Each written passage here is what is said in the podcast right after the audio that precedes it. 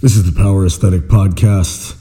I am Paul Waggener, and today we are going to be talking about how to build a fire. I'm not sure how many of you are familiar with or fans of the Jack London story of the same name.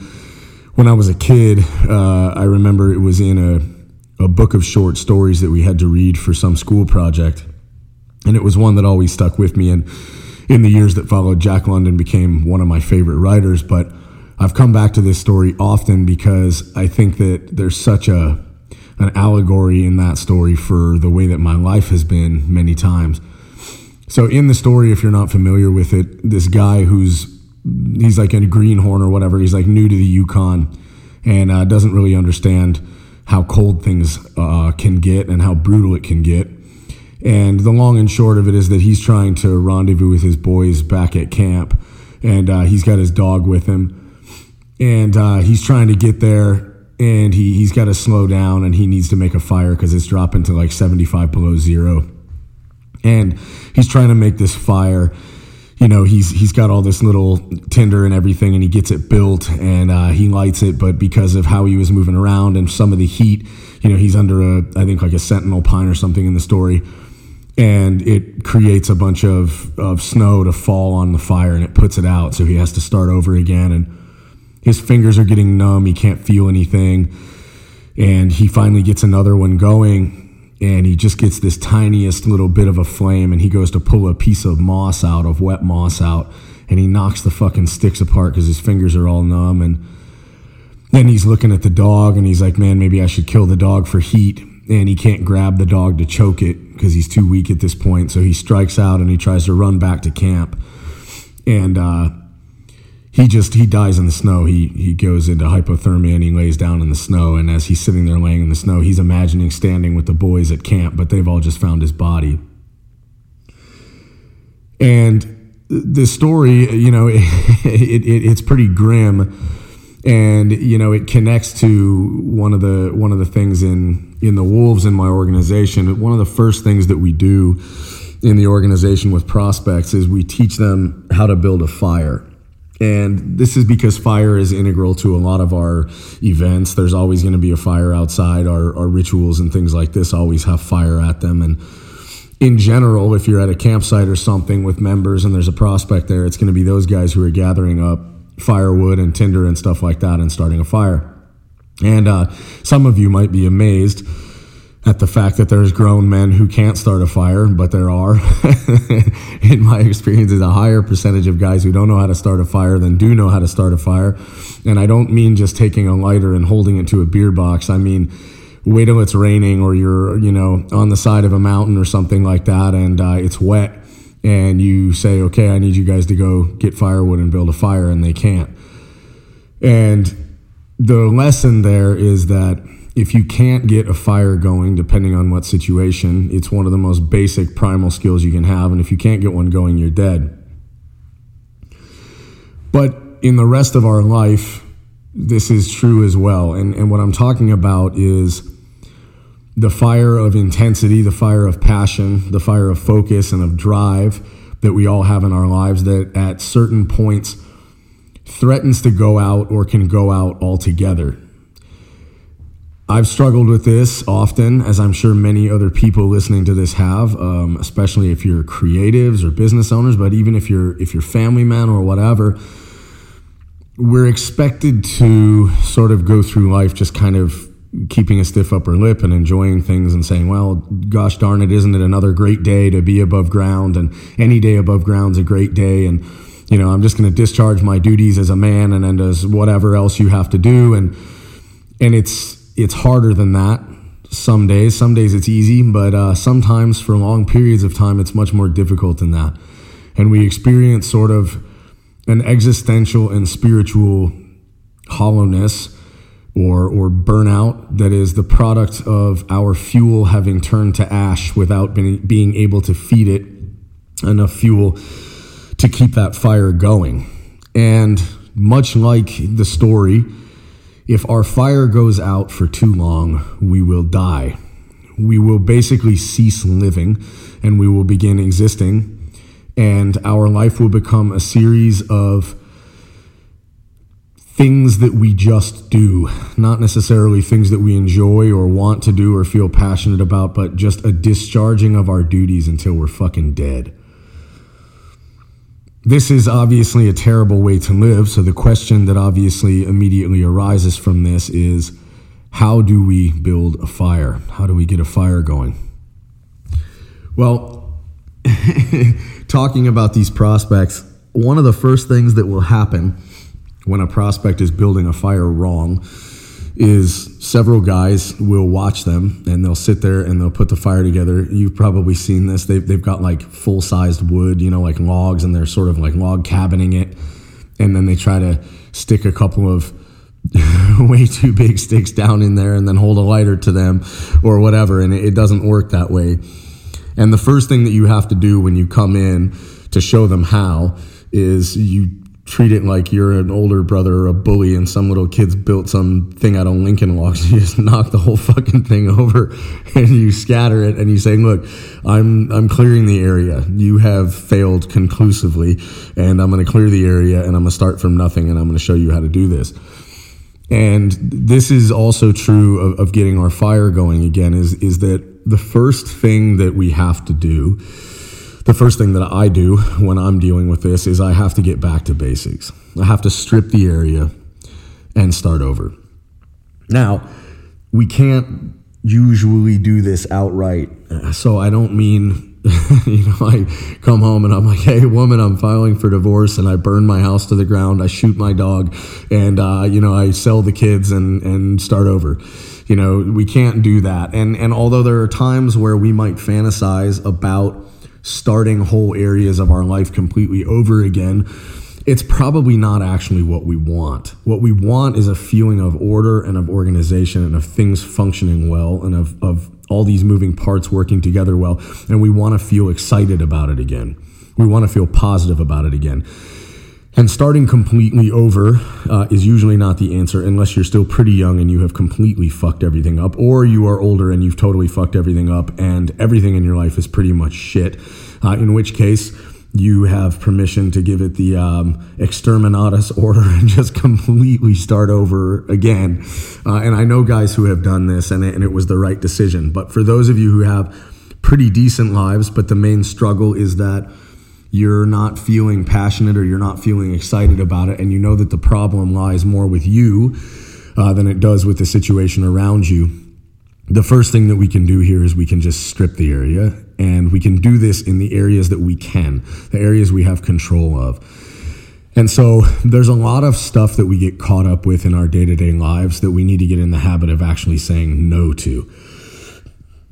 Our responsibilities on the day to day are usually not overwhelming it's generally speaking all the extracurricular activities that we say yes to, whatever that might be. It's like, this happens to me all the time. You know, I'll, I'll say yes five times during the week, and then I'm like, motherfucker, I've got so much stuff that I'm avalanched with now. Why did I say yes to all this stuff? And the reason that you do it is because you want to be seen as somebody who's reliable and and you know who's got a broad enough back to handle his own load and somebody else's and all the rest.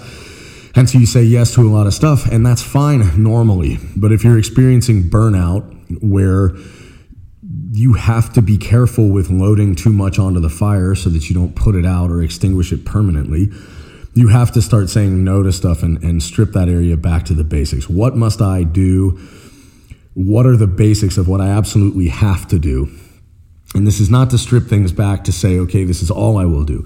It's to strip things back to our basic operating system of what I need to do. If I've got kids, I've got, I've got a job, if I've got a wife, whatever. And it's to strip those things down to their simplest so that we can spend the free time that we do have available to us doing things that will begin to generate a spark again. This is like the tinder and flint part of getting the fire back. So we strip things away, we strip them down, we get back to our absolute basics. We all the stuff we're committed to, all these extra time drains, everything, we just reduce it. We just knock it all over for now. Okay, we can come back to this stuff later, but I'm talking about if you've got classes that you're doing, if you're maybe training like a shitload of nights a week in the gym, uh, you know, whatever it is, if, if you've got all these other responsibilities, maybe you've got some kind of group thing that you do with your friends a week or once a week or whatever it is, just say, hey, I'm going to be absent from this stuff for a little while. And I'm talking about if your burnout is serious. I'm not talking about the occasional bad day. I'm talking about critical systems failure burnout. Only you know if that's what you're experiencing. You know, in in the late part of 2020, uh, quite a bit of it, and going into 2021.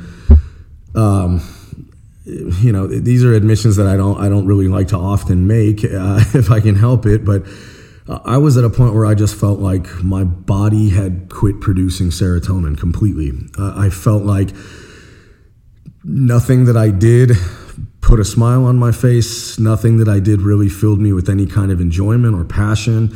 Um, and, and it was everything. It was all pervasive. It was across the board. And it was miserable. I mean, I was getting up, going through the motions, fulfilling things the best that I could. And even that little bit would drain me back to a point where my batteries just felt completely empty. I felt exhausted and I was just doing what I could. And and not only that, you know, it was having a negative effect on my relationships, both with my wife and, and my friends. And I just was the, the normal stuff wasn't working. I'll say that. Um, I tried various stuff to to kind of jumpstart my serotonin levels and and all the rest of this stuff, and it my just it wasn't having it. And I spent probably six to eight months, and I would have a couple of good days, but mostly they were pretty bleak. And what I had to do was get back to the basics. I, I, stripped a lot of stuff back in a lot of ways. Um, I, I got through, I sort of pressured through a lot of the stressful situations that I was dealing with in order to get back to a place of, okay, things are pretty simple. I paid a lot of debts down and, and all that kind of stuff. And starting small means I have to add things gradually and I can't fuck with the fire too soon um, once I strip things back and I and I find my flint and tinder, what that tinder and flint for me is, I have to take a sort of vacation from even a lot of the things that I enjoy. For example, if I'm dealing with really bad burnout, I stop reading business books. I stop reading nonfiction. I stop reading history. I stop reading all that stuff. And what I do is I read fiction, sheer enjoyment, sheer pleasure. It may not be sheer pleasure at first, but I've taken the load off of myself from the challenging reading, the constant need to be generating new ideas and chasing down all these avenues and which which generally gets me into more commitment and so on. And I just decide, okay, if I'm going to take a break at lunch, I'm going to sit out with my lunch, I'm going to read a book in the sun or I'm going to lay I'm going to kick back you know, early on in the evening instead of kind of going over my day and, and plotting a bunch of stuff and, and running, running, running. I kick back and I, I just read. Uh, reading is one of my great pleasures, especially reading fiction. For me, uh, that's like, I like reading science fiction and fantasy and stuff like that. I always have. So that's one way for me is, is I, I, I go back to things that are pleasurable, but pleasurable in a non self destructive kind of way. Uh, simple pleasures. Uh, sunshine, a big one.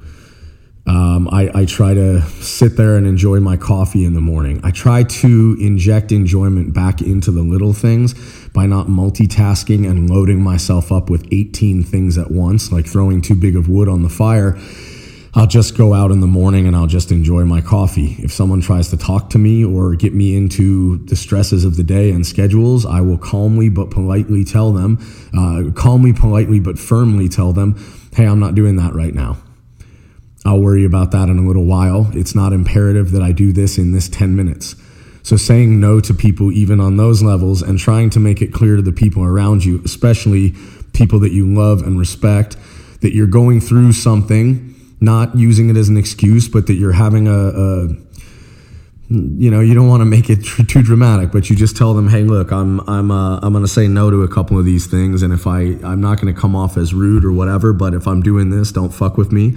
Um, cash out of your group chats and stuff like that for a while. Anything that's got you feeling harried, In other words, stuff where you're like, I got to do this now. I got to reply to this now. I think that oftentimes as people, we bring a lot of these stresses on ourselves because of the trappings of the modern day. Um, get off Instagram for a while. You know, even even like suspend your account for a while or whatever. Anything that creates these loops, right? We check our Instagram we look at our messages. It reminds us that we have to send an email. We send the email, but then we get an email back in return. That sends us to check our other stuff or whatever it is, especially if you're somebody who runs their own business or whatever. This kind of stuff can get really overwhelming. So we have to take the time to do nothing. Um, there's, you know, there's no fix all. I, I don't care how many people right now are trying to sell you on well, if you just take this chemical, if you just take this CBD, if you just take this ketamine, if you just practice transcendental meditation, if you just listen to these binaural beats, if you just buy these noise canceling headphones, if you just use this meditation app, fuck all that shit. Nobody ever had to use this shit until they came up with it. These are like solutions looking for problems. Anything that sells itself as something that is going to fix you, that is outside of yourself, is a fucking lie and it is a hustle and all it wants is your dollar and it will leave you a little bit poorer with absolutely no progress made in the direction of fixing yourself because only you can fix yourself right? And but we know this already. It's it's the most cliche thing in the world but it is 100% true. It's going to require you to fix yourself and it's going to require you finding a way to make things fun again.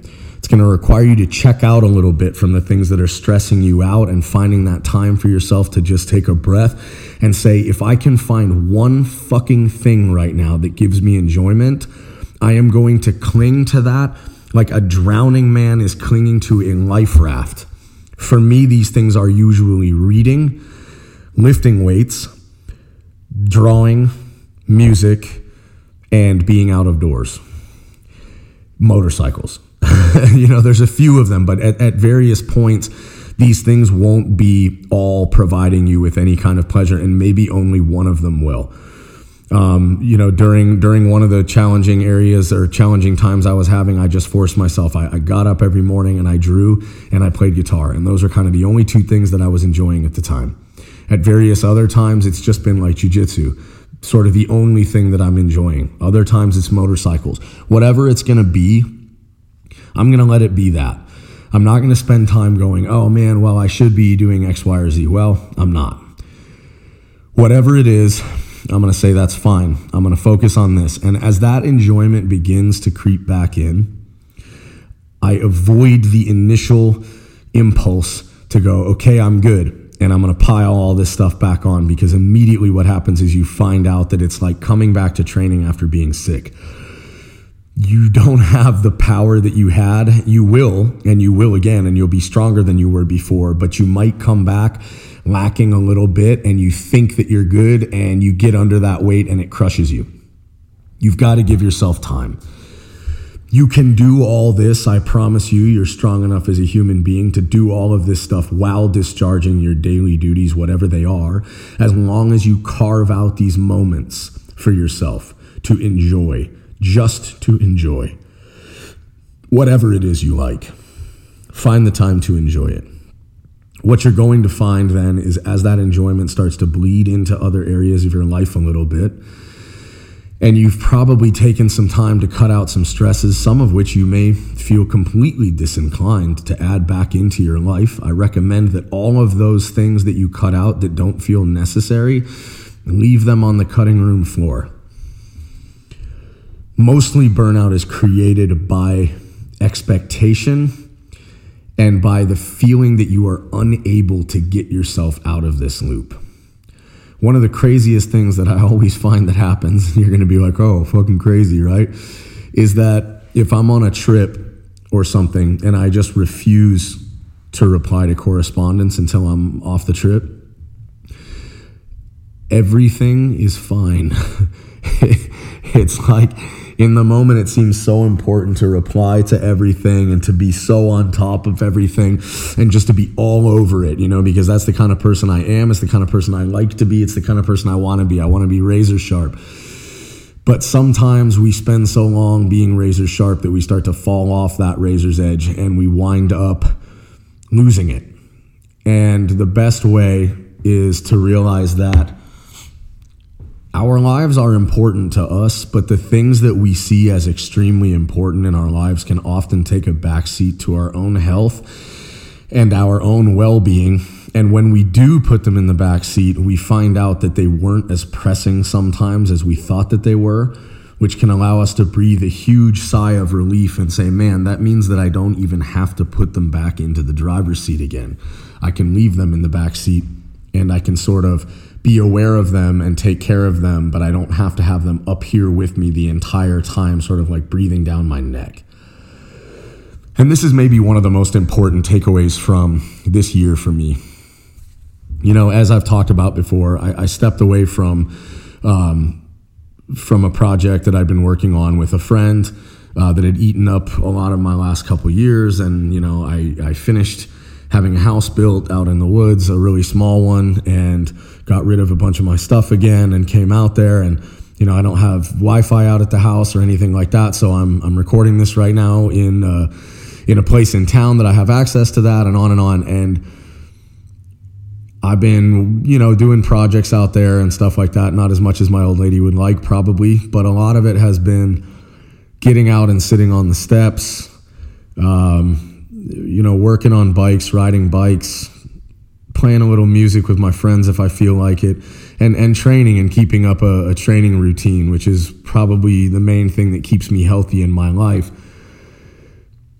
And I just realized that within the last couple months, it's sort of been this thing that took a while to bleed in as you kind of go through the scary frontier of, you know, am I going to be making enough money? Am I going to be doing all this? And, and you take a deep breath and you go, look, whatever it is, it's going to be fine.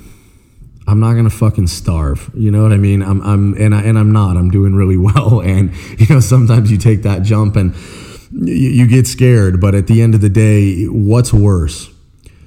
You stay involved in all the things that are burning you out and removing the quality of life from the only life that you'll ever have or you dive back into or or not back into but you dive into some unknown territory. You take some time for yourself. You decrease your work schedule a little bit and you find time to just enjoy things again. And you realize that man i haven't had a smile on my face just sitting here on my front porch in a long long time and the upshot of all this is, is that fire is rekindleable. Once you get to that point where you have that space in your chest to breathe, however you've got to find it, find it. I don't care if you've got to quit your job. I don't care what you have to do with your personal relationships or whatever it is. The older I get, the more aware I become that this is it this is the life that I've got. This is the life that I've lived. And for better or worse, I don't want to spend another day of it stressing out over like numbers and data or any other thing that to me is completely inconsequential and doesn't have anything to do with the marrow of life. That doesn't have anything to do with brotherhood and doesn't have anything to do with real value or or doggedness or any of the rest of these kind of things that that I can do and enjoy doing and be honored to do, you know? And at the end of the day, no matter how burnt out you are, you have to find time to remind yourself that this is not a guarantee. This candle can snuff out at any time. And because of that, nothing is worth burning out over. Nothing is. You've got to give yourself the space. You've got to give yourself the time and you've got to focus on whatever it is in your life at that time that is providing you with enjoyment of any kind or value or meaning. And you have to focus on that one thing like like the north star in an otherwise completely blackened firmament and realize that that is not going to let you down. You're not going to let you down. You're going to keep on putting one foot in front of the other over and over and over, world without end, amen, until you get back to a point where you look around you and you say, fuck this, I get to be here. Guys, I hope you've enjoyed this as I hope you enjoy all these podcasts. Please share it with somebody or consider coming on as a monthly supporter for 99 cents, 4.99 or 9.99 by hitting the support button at the Anchor homepage of this podcast. If you have any suggestions, I'm all ears. You can email me, shoot me a message on any of my stuff and uh, get in touch with me. I'm pretty approachable. I'm always up to listen and I'm always down for good suggestions for stuff or just to shoot the shit.